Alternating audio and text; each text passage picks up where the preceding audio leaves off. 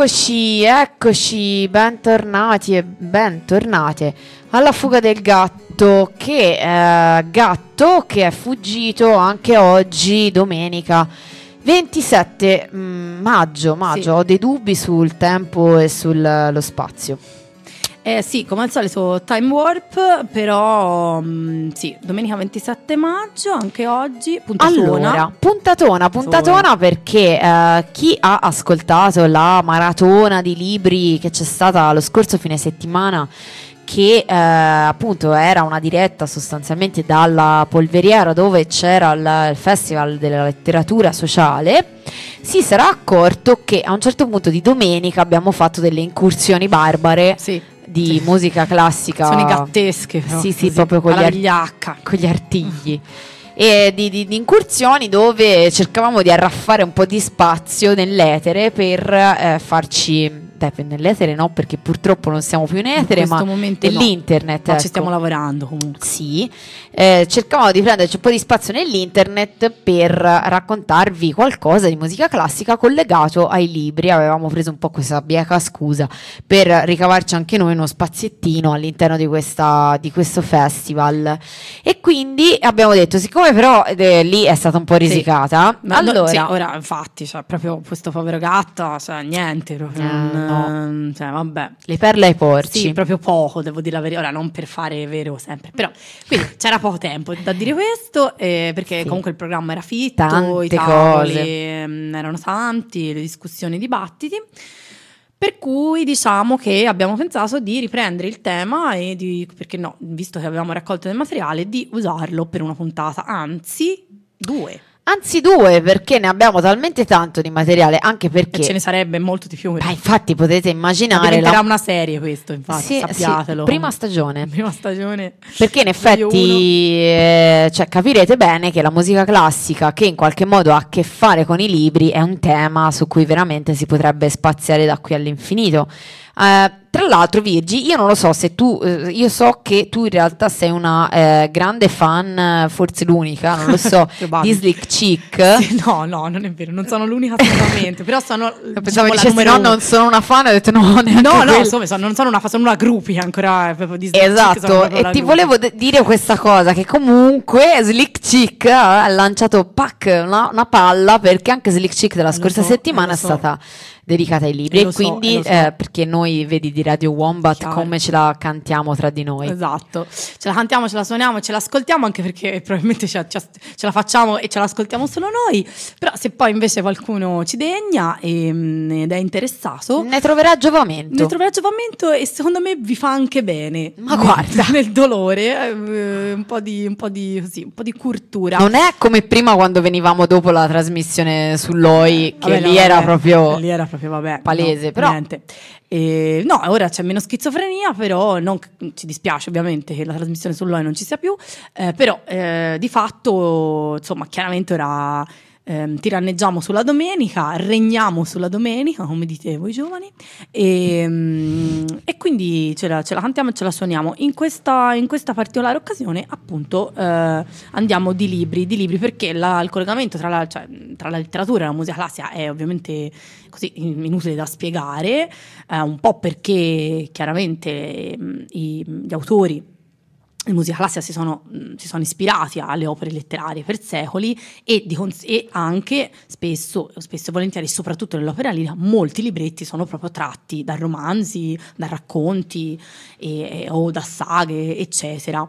Uh, non solo scritte, a volte anche dalla, dalla, dalla tradizione orale, se si pensa addirittura a, tu, a tutto il pantheon wagneriano, no? che magari non, ha, non trova proprio così de, de, de, la, fonte, la, fonte, è difficile trovare la fonte, però insomma tu, tutti, tutto, tutto il, i cicli wagneriani e addirittura proprio da, da, dalla tradizione popolare tedesca, per non parlare de, delle fiabe russe che hanno ispirato um, ecco, fior fior di autori, ma non solo le opere, i balletti, insomma è chiaro che ovviamente la letteratura è, è, così, è stato il mezzo di, di, comunicazione principale per secoli prima che venisse tutto il resto, quindi è normale che la musica classica eh, ci, sia, ci, sia, collegata. Anche perché aggiungerei che comunque sia prima, eh, come abbiamo detto spesso in questa trasmissione, le arti cosiddette erano tutte molto più collegate, era molto Certo. più difficile discernere tra, eh, almeno nettamente, tra la letteratura, la musica, la pittura. Un po' perché anche proprio gli autori, gli artisti erano, erano pol- cioè, erano polivalenti, spesso eh, appunto i romanzieri poi facevano anche i librettisti per dire, o, Eh sì. o a periodi giornalisti avevano, avevano fatto anche avevano fatto i librettisti per alcuni. E, insomma, è, è chiaro che eh, i musicisti stessi magari avevano anche, avevano anche scritto proprio eh, testi, magari speci- non solo specifici sulla musica. No, ma Quindi- poi voglio dire, ma ti esce una cosa come La tempesta di E Shakespeare? vabbè, no, su Shakespeare poi è un capitolo a parte. o non lo so, fatto- è qualcosa dell'Ariosto, del Petrarca, e l'anno prima, e Eh, che vuoi, no- fa? Ce non originale? Eh, Eh, certo, ce lo farai, così, scusa. cioè, nel senso, ma anche contestualizzato, no? Normale.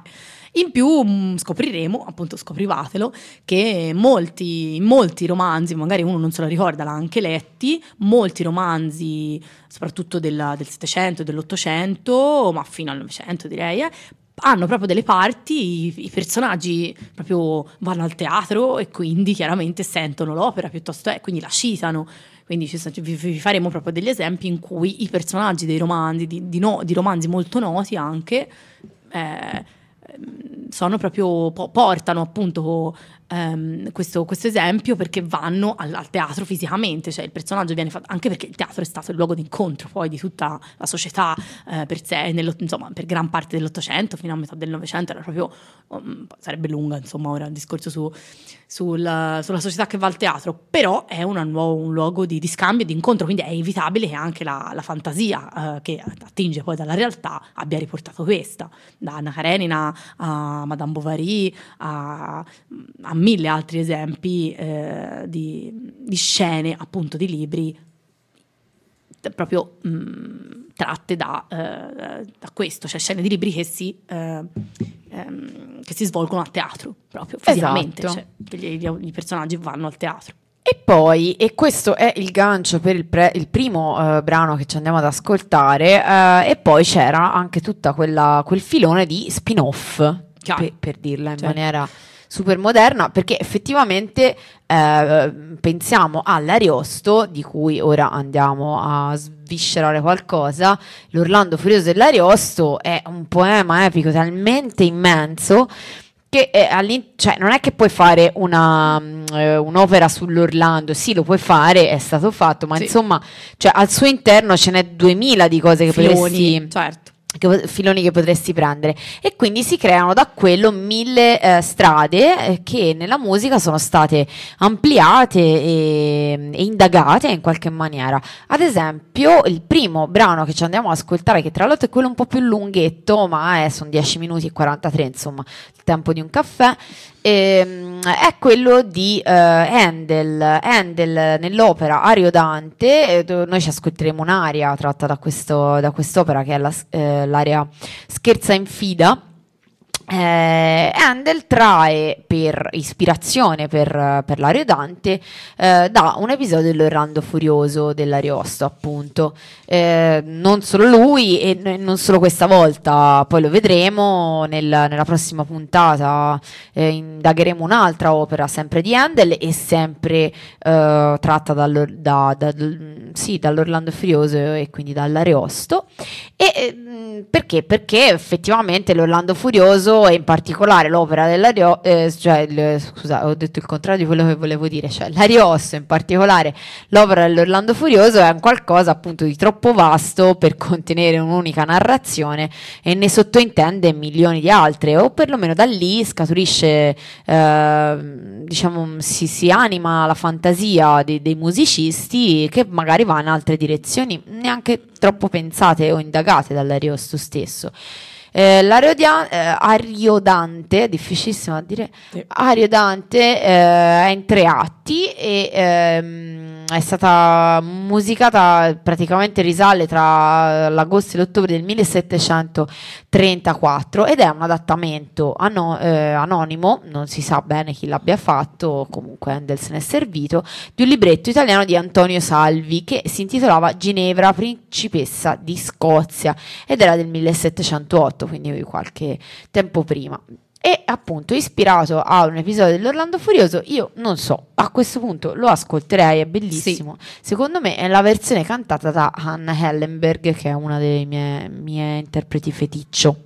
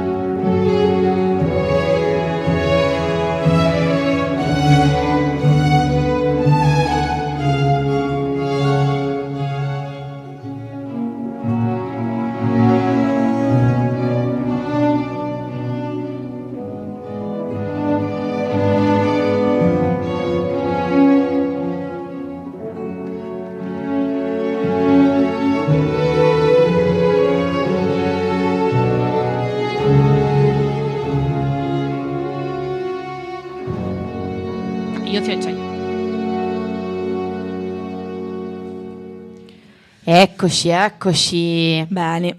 No, Sì, voglio dire. Molto bene. Eh, Molto bene, sì. scusate se Sì, è robetta. Con che inizio, che, che inizio abbiamo Eh, scelto? suave oggi, sì. Suave. Allora, andiamo avanti nella nostra scaletta, presto, presto, presto, è tardi. Tardi, tardi, tardi. E, eh, da- completamente, e ora E ora qualcosa di- di completamente diverso. eh, completamente. Come al solito, lo spirito schizofrenico ci caratterizza. Sì. Passiamo Oggi proprio- poi Oggi è ciaone. Ehm, di palo in frasca perché andiamo a la cavalleria rusticana di Mascagni. Che Eccola. direte, ma eh, che c'entra? C'entra perché forse non tutti sanno che, ma diversi lo sanno, che la cavalleria rusticana di Mascagni, sul libretto di Giovanni Tan- Targioni Tozzetti e Guido Menasci, era in realtà Certo che tratto- nomi, eh, scusate. essere belloni mazzanti per andare mai. Tratto dalla novella omonima di Giovanni Verga. Ecco, scusate se insomma mh, se ha nobili origini questa, mh, questa opera. Ehm, vabbè, ora non starei a fare la sinossi di- della Cavalleria Rusticana, magari fac- la facciamo una volta in soppopera perché è, un Sì. po', è un- è un po' complicata. Però ecco, in, questo, in, questo, mh, così, in questa puntata dedicata al, al collegamento tra la letteratura e la musica classica non poteva veramente mancare Cavalleria Rustica- Rusticana proprio perché appunto eh, prende origine, è ispirato alla, alla, mh, alla novella di Verga. Eh, Cavalleria, Rusticana andò in scena per la prima volta mh, nel maggio del 1890, quindi siamo pure proprio in- al Teatro Costanzi di Roma.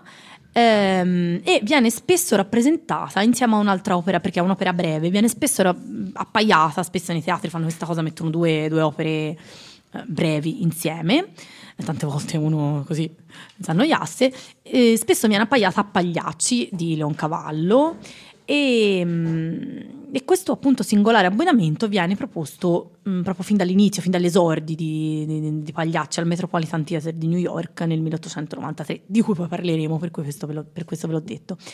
Ehm, e venne le- comunque legittimata dallo stesso Mascagni che nel 1926 al Teatro della Scala di Milano diresse proprio lui stesso nella stessa soirée entrambe le opere, quindi Cavalleria e ehm, Pagliacci.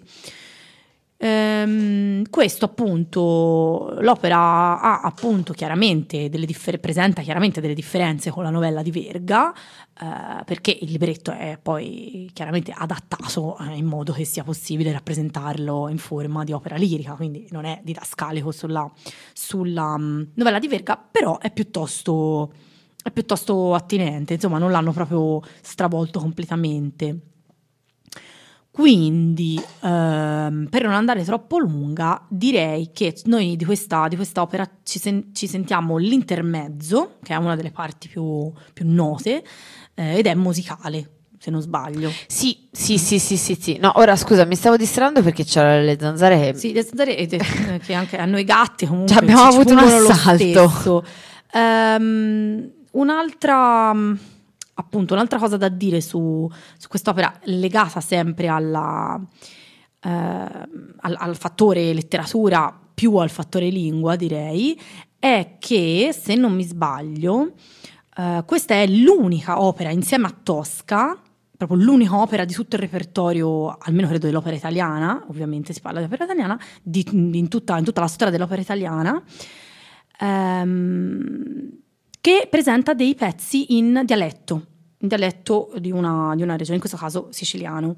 Ah. Eh, sì, è l'unica proprio, e l'altra è Tosca, che ha un'area in, roma- in Eh, sì, dialetto romano Il romanesco. e romanesco. Quindi, ecco, un altro aneddoto che la lega alla letteratura, alla lingua, proprio è questo, che appunto è rarissimo, è una rarissimo un esempio di, eh, ca- ca- di cantato in siciliano, proprio stretto. Beh, anche perché mezzo importante l'opera, perché al tempo eh, quello facevi, andare all'opera, non è che È chiaro, avevi sì. altre cose per eh, No, eh, sentire ora era come la- parlavano i tuoi simili. Esatto, era proprio la, la forma di intrattenimento più, più nota, la più mainstream, che ora sembra buffo, però era veramente A mainstream. parte, eh, scusa, però mi mi hai lanciato un assist troppo ghiotto perché io non lo colga. A parte anche eh, l'Artusi, perché perché sentivo l'altro giorno che Paolo Poli è stato un grande lettore dell'Artusi Ah, e Fece proprio anche Sì, ha fatto- sulle lettore sulle Paolo Poli che legge le ricette. Esatto, esatto, quello intendevo, e- e- ma perché ora al di là delle ricette in sé, anche perché effettivamente eh, i libri di cucina dell'Artusi ce l'avevano tutti in casa e quindi quella fu una dei- de- delle forme, uno dei mezzi più principali per diffondere l'italiano Esatto. scritto tra le persone. Ehm, le aree che visitavo, eh, quella che visitavo è appunto eh, l'aria in dialettale, è Olola, eh, c'hai, c'hai di latti la cammisa, canzone siciliana di Turiddu si chiama, proprio si chiama così l'aria. Ehm, l'altra, quella, quella che, visitavo, è eh, invece eh, Io de sospiri dalla Tosca. Quindi questi sono proprio le uniche due eh, esempi in dialetto. Va bene, comunque noi adesso ci sentiamo una cosa strumentale, quindi... E quindi eh, questa cosa che ho detto come al solito è inutile. Immaginatevela, Però eh, ci stava. eccola qua.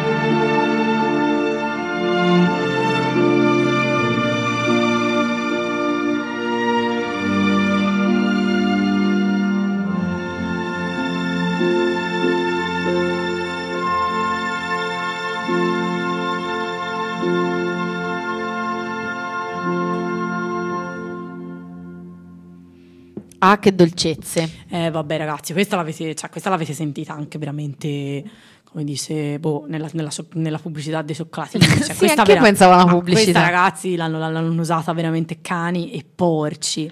È bellissima. Dogs and. Pigs. Dogs and Pigs, La fuga del gatto. Always e comunque come al solito la polemica ci ehm, contraddistingue e ci anima per cui anche, anche qui polemica sempre mi sono persa un attimo e non mi ricordo più cosa che cosa si è deciso di fare Cosa viene dopo? Sì, cosa viene dopo? È mio, è mio. È tuo, Guillaume bene. Deffé. Bene, scusami, mi ero persa. Eh no, perché chiaramente quando si va dal 1700 in su eh, No, una certa, è roba eh, mia. sì, infatti, no, era chiaro. O colpa mia, Eh, cioè decidete voi. Che, che dir si voglia. Guillaume Defé, eh, di cui abbiamo parlato abbondantemente in una puntata dedicata agli olandesi, fiamminghi. Recente, abbastanza. Eh sì, quindi insomma non dovete neanche fare troppo in- troppi click per trovarla tra i podcast. E Vergine Bella, Vergine Bella che... ehm, Vabbè, mh, quando l'ho cercato su YouTube ho uso No, le non- difficoltà. non mi immagino cosa non è venuto Eh, fuori. È così, con la musica classica è così. Composta su un testo del Petrarca. E Perché, scusa, appunto, cioè, allora... eh, Poracci, tra eh, tutti. cioè, di lì, di, eh, Lisse era... che fai? Allora, canzone 366, in particolare del canzoniere di Francesco Petrarca. E tra l'altro è un componimento non a caso, ma è quello di chiusura, cioè l'ultimo componimento del canzoniere, che quindi ha un, un ruolo un po' importante, insomma, non, Ah, sì. non è proprio la- una roba buttata lì. È la chiusa. È Quindi. la chiusa ed è in qualche modo è quella che dà un po' la struttura e il senso della poetica de- di Petrarca all'interno di, di tutto il canzoniere. E questa qui è una canzone di preghiera, poi tra l'altro oggettivamente, in cui il poeta chiede alla Madonna di liberarlo dall'amore terreno per Laura, la solita. Eh beh, se lì, si è, cioè, eh, lì siamo con Petrarca, non è che si esce troppo. Mortal bellezza, Madonna di liberarlo dall'amor terreno per Laura. No, scusate, ho- l'ho letto il rigo, rigo malissimo, scusatemi. No, no. Mortal bellezza, atti e parole m'hanno tutta ingombrata l'alma. No, perché sennò eh, non si capiva. E, eh, e quindi niente, eh, preghiera appunto di liberazione dall'amor terreno e di intercedere presso Dio affinché accolga il suo spirito in pace. Raccomandami al tuo figliuol, verace uomo e verace Dio, che accolga il mio spirito ultimo in pace. Ah, vabbè, l'aveva buttata in caccia, cioè proprio si era arreso a quel punto. Dice, vabbè, sai che tanto eh, con Laura non c'è verso, eh, mi raccomando, che? eh, già che ci siamo, mettiamo le mani avanti. Dice si sta bene. Diciamo, sai che a sto punto. Dice là è Non so, raccomandabile, eh. si sta bene, è un bel posto e boh, quindi piglia. prenoto? Pigliami. Che faccio, prenoto? Ma sì. Vabbè.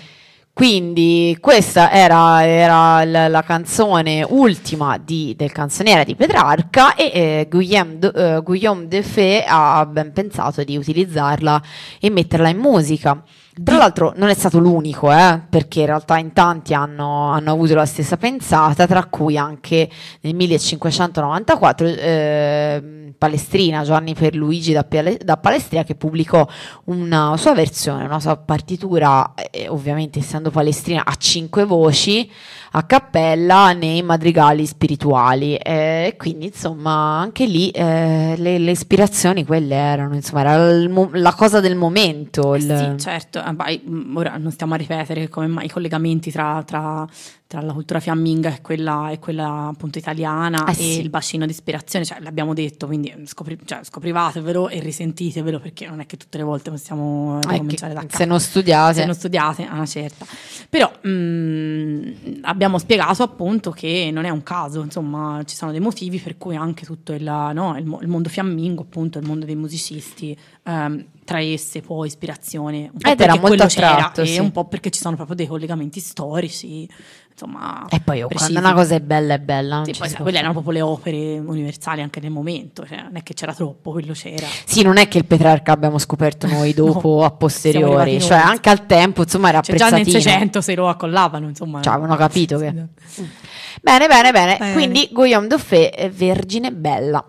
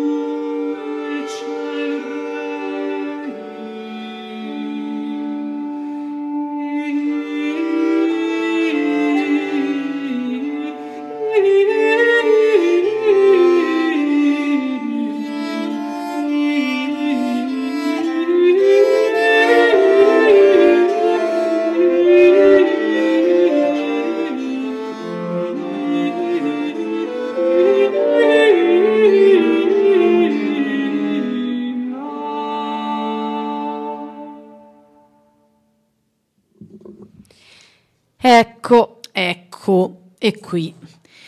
ora siete un po' tutti più sacri. Allora, e qui e quindi appunto andiamo subito, siccome siete su, su Sari, andiamo subito sul Profano. luciferino e sul sulfureo. Perché? E qui ragazzi, seguitemi perché eh, è complicata. Allora, ehm, nel mio libro preferito, perché ora lo devo dire perché non è che non lo posso dire, ah, L'età dell'innocenza di Edith Wharton. E vabbè, su Edith Wharton lasciamo perdere, non apro neanche il capitolo perché se non lo sapete mi dispiace per voi. Chi è? Ehm, il primo capitolo, il primo, l'incipit di di questo libro comincia proprio al teatro. E i protagonisti, che eh, insomma, il libro poi, insomma, non, non ve la racconto la storia, però diciamo i protagonisti principali sono un, triangolo amoroso, ehm, si incontrano appunto eh, per, la, per la prima volta, diciamo i, i due principali si incontrano per la prima volta proprio alla, alla prima del Faust eh, di Godunot nel 1870 a New York, cioè l'autrice Edith Wharton, che era una, una, insomma, una donna di grande cultura e viveva appunto nella società newyorkese del, eh, in realtà di un po' dopo, il libro è scritto diciamo alla, alla generazione precedente, riferendosi alla generazione precedente alla sua, però insomma eh, lei fa proprio un ritratto della società newyorkese eh, alto borghese spietatissima. Ehm, e in, in questo, in questo appunto episodio, nel primo capitolo di questo libro, eh, i protagonisti si incontrano nella prima del Faust, che avvenne veramente, cioè lei cita proprio un episodio storico, cioè eh, chiaramente lei lo scrive mh, anni dopo, però sta citando un, un episodio avvenuto. E doppia citazione, do- doppio collegamento con, il, ehm, con la letteratura, perché eh, non solo i protagonisti dell'età dell'innocenza vanno a vedere il Faust di Godunot sul libretto tratto dal Faust di Goethe. E qui, ciao, cioè, quindi doppio, doppio tuffo carpiato, doppio, doppio avvitamento, come si dice, e doppia citazione, appunto. Ehm, allora, il Faust di Goethe ehm, non ha bisogno di, di- di- di troppa, di troppa presentazione, è un'opera ovviamente famosissima ehm, che ha dato poi spunto a ehm, tantissimi- tantissime altre opere artistiche. Chiaramente non è il primo che ha scritto di Faust, Faust è un personaggio di cui molti altri autori eh, avevano, avevano, avevano e poi scriverà- eh, e- e scriveranno, è anche un, così, uno dei- dei eh, degli, dei caratteri classici anche della letteratura, il Faust, quindi insomma ricorre poi in Eh tantissime... sì, de- gu- in diciamo che Gounod ha fatto un po' come, Eh, cioè, come facile, ha fatto eh. con Petrarca. Ecco. Sì, eppure Goethe un po', perché appunto comunque ha preso un personaggio, gli ha dato la sua lettura, ma era un personaggio che nella letteratura esisteva, se non, non vorrei dire una, una gastronomia, ma da Marlowe, cioè credo, il Sì. primo, il primo fu Marlowe. Eh, penso proprio di sì. Quindi, ok. Ehm, quindi, dalla- da- da- dal, da- quindi da- dal 500 inglese. Ehm, qui appunto è interessante un po' perché appunto io così, sono fissata con questo libro, ma in generale è bella proprio la resa perché lei nel libro appunto dà delle informazioni precise proprio su chi, la- su chi era la- il soprano che lo, lo interpretava, Cristina Nielsen, che fu quella che poi portò il Faust di Gounod alla, alla, alla sua massima eh, così, celebrità ed è quella che poi l'ha interpretato per, per- per tantissimi anni, in tantissime versioni, era proprio una famosa, una famosa soprano, Cristina Nielsen. Ehm, l'ascolto che abbiamo noi è proprio l'aria della Margherita mm, specifico perché eh, i protagonisti del libro vanno proprio cioè, la- a vedere, cioè, citano questa. Io ho due, due o tre righe da leggere, non so se è meglio prima o dopo l'ascolto. Cioè, io però ho scaricato l'area del gioiello. L'area del gioiello, sì, Ok. mamma non mamma, scusa, Ah, è la stessa in cui lei poi... Ok, no, ho avuto un attimo di- No, no, no, si chiama così, però sì, sì, l'area del gioiello. Ok. Scusami, è, è- si chiama l'area- perché lei ha questa margherita e poi, la- e poi si attaccano, sono attaccate. Ehm, ascolto prima e lettura dopo? Come vuoi? Sì. Ma forse anche adesso. Anche lettura la prima. e- Sì. vabbè, eh, sì. Allora, io non sono, non sono una grande lettrice, però ci posso provare. Ehm, il capitolo primo, proprio prima riga, ehm, una sera di gennaio, verso l'anno 1870, Christina Nilsson cantava nel Faust all'Accademia Musicale di New York. A quell'epoca si cominciava già a parlare della costruzione sempre in città, ma in una zona più lontana, oltre la 49esima strada, di un nuovo teatro dell'opera, che avrebbe gareggiato con quelli delle grandi capitali europee per il suo costo e splendore. Tuttavia, il mondo elegante si accontentava ancora di riunirsi ogni inverno nei palchi rossi e d'oro un po' logori della vecchia accogliente accademia.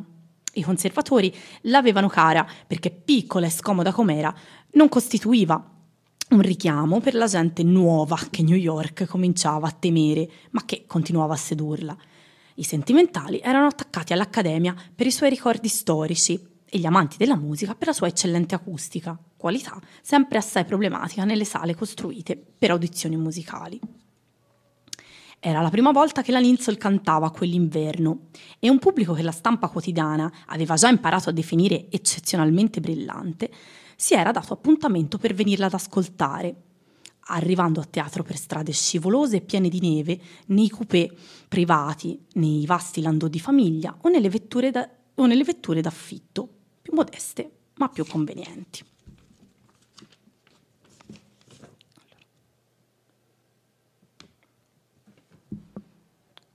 Sei persa? Sì, No. mi sono persa. Um, ok. um, la prima donna stava cantando Mama non mama, mama e sui, peta- e sui petali della margherita che si sfogliava cadevano note limpide come la rugiada. Naturalmente cantava Mama e non He Loves Me, perché una legge inalterabile ed indiscussa del mondo musicale esigeva che i libretti tedeschi di opere francesi cantate da artisti svedesi venissero tradotti in italiano per essere capiti più facilmente da un pubblico di lingua inglese. Questo a Newland Archer pareva un fatto naturale, come tutte le altre convenzioni che regolavano la sua vita. Mama non mama cantava la prima donna, concludendo Mama in uno scoppio finale d'amore trionfante, mentre portava alla labbra la margherita ormai ridotta a malpartito e alzava i grandi occhi nel volto scettico del piccolo e bruno tenore Capul, che, stretto in un giustacuore di velluto rosso e con un, billet- un berretto piumato in testa, si sforzava, senza riuscirvi, di parere puro e sincero come la sua candida vittima. Bene. Beh, Sentiamocelo allora a questo punto, visto che vi abbiamo introdotto.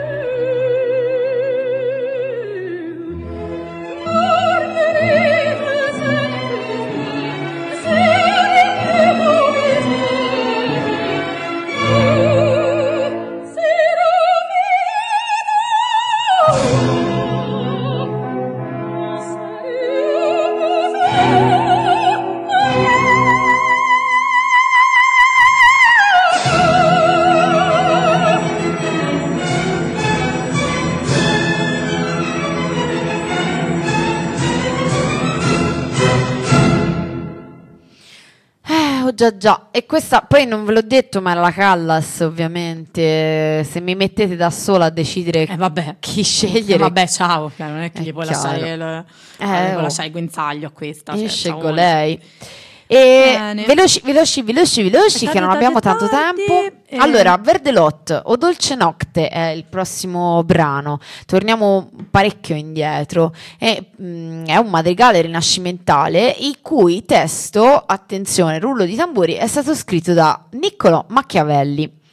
E, eh, vabbè. e poi- e- E che- e mettere un punto. Che dobbiamo dire? Ed è inserito, tra l'altro, cioè non è proprio solo che l'ha scritto lui così, ma l'ha anche messo proprio come intermezzo nella Mandragola. Opera bellissima, che se non Bellissima, avete letto, bellissima. leggetevela subito, correte. O vedetevela al teatro se vi capita. La Mandragola composta tra il 1512 e il 1520 e in questo caso ehm, Verdelot, ehm, che è un compositore francese dell'Île-de-France, che però passò molti anni della sua vita in Italia e in particolare a Firenze eh, durante mm, l- l- il periodo dei Medici. E, in realtà appunto l'ha, l'ha composta lui e, mm, e vabbè e viene un po' considerato Verdelot il padre del madrigale italiano perché nonostante fosse francese eh, pare che sia lui un po' quello che ha dato il là a tutto ciò, tutto, tutto questo stuolo di madrigali che poi verranno dopo. E a questo punto Quindi ve è la- colpa sua. è tutta colpa sua, rifatevela con lui. E comunque Francia, Firenze, purtroppo è Eh, così. un nesso che c'è sempre stato. Ehm, quindi, testo di, di Machiavelli e anche qui il nesso, insomma, mi sembra abbastanza palese e, e- e denso e quindi ve la faccio solo ascoltare velocemente.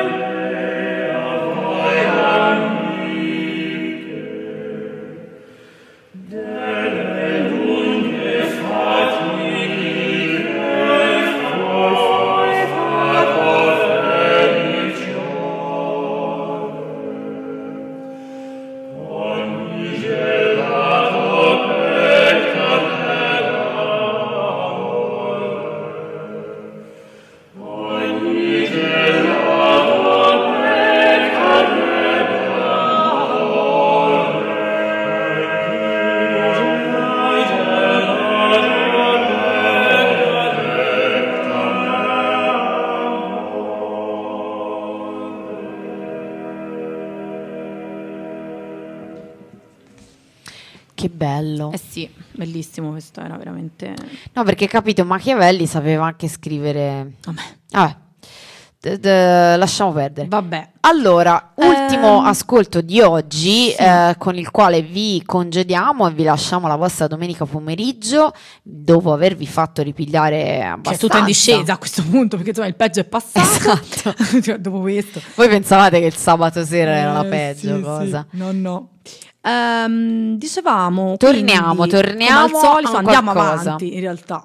Andiamo avanti, ma torniamo a qualcosa che abbiamo già visto e già fatto. Ah, beh, sì, certo, perché è un classicone. Ehm, Carmen, e che dire, perché Carmen, eh, l'opera comique di Georges Bizet in quattro atti, o quadri che dir si voglia, è in realtà sul libretto di Henri eh, Meillac e Ludovic Alevi, ma in realtà eh, nasce dalla novella omonima di Prosper Mérimée, che era del 1845. Allora, su, su Mérimée, eh, niente, ci vorrebbe un- così, una puntata solo su di lui, sulla sua scrittura e sulla sua gran- grandezza.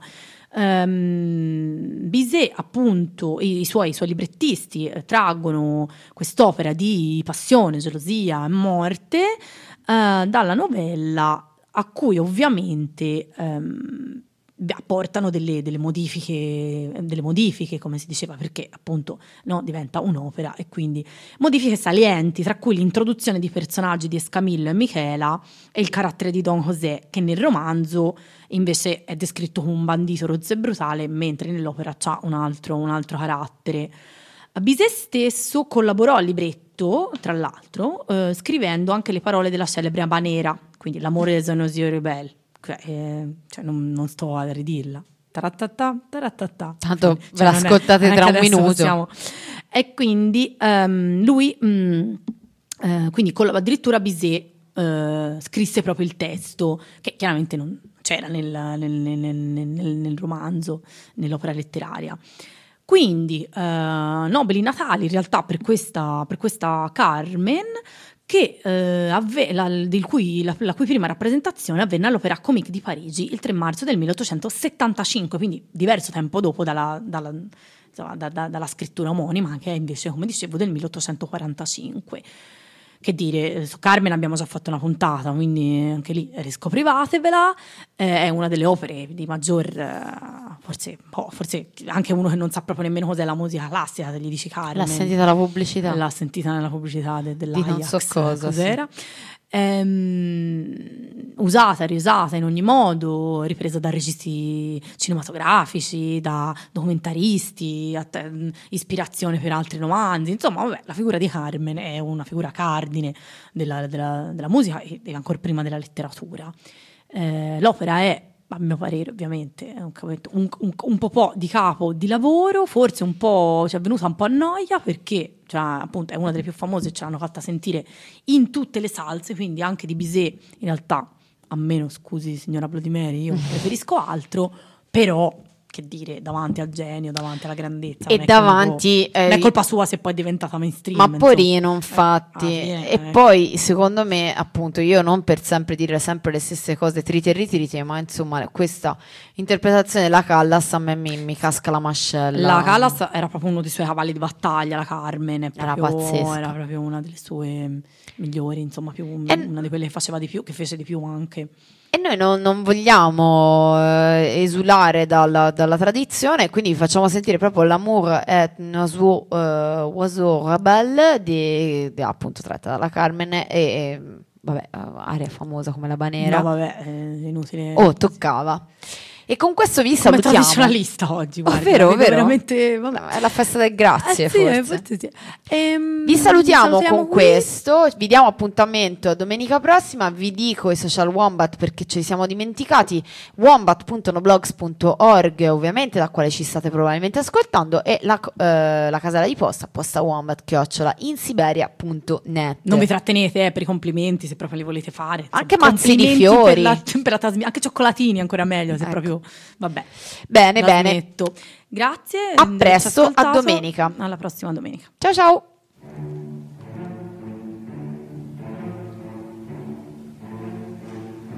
L'amore da bene che dir pepe da privoise e se piace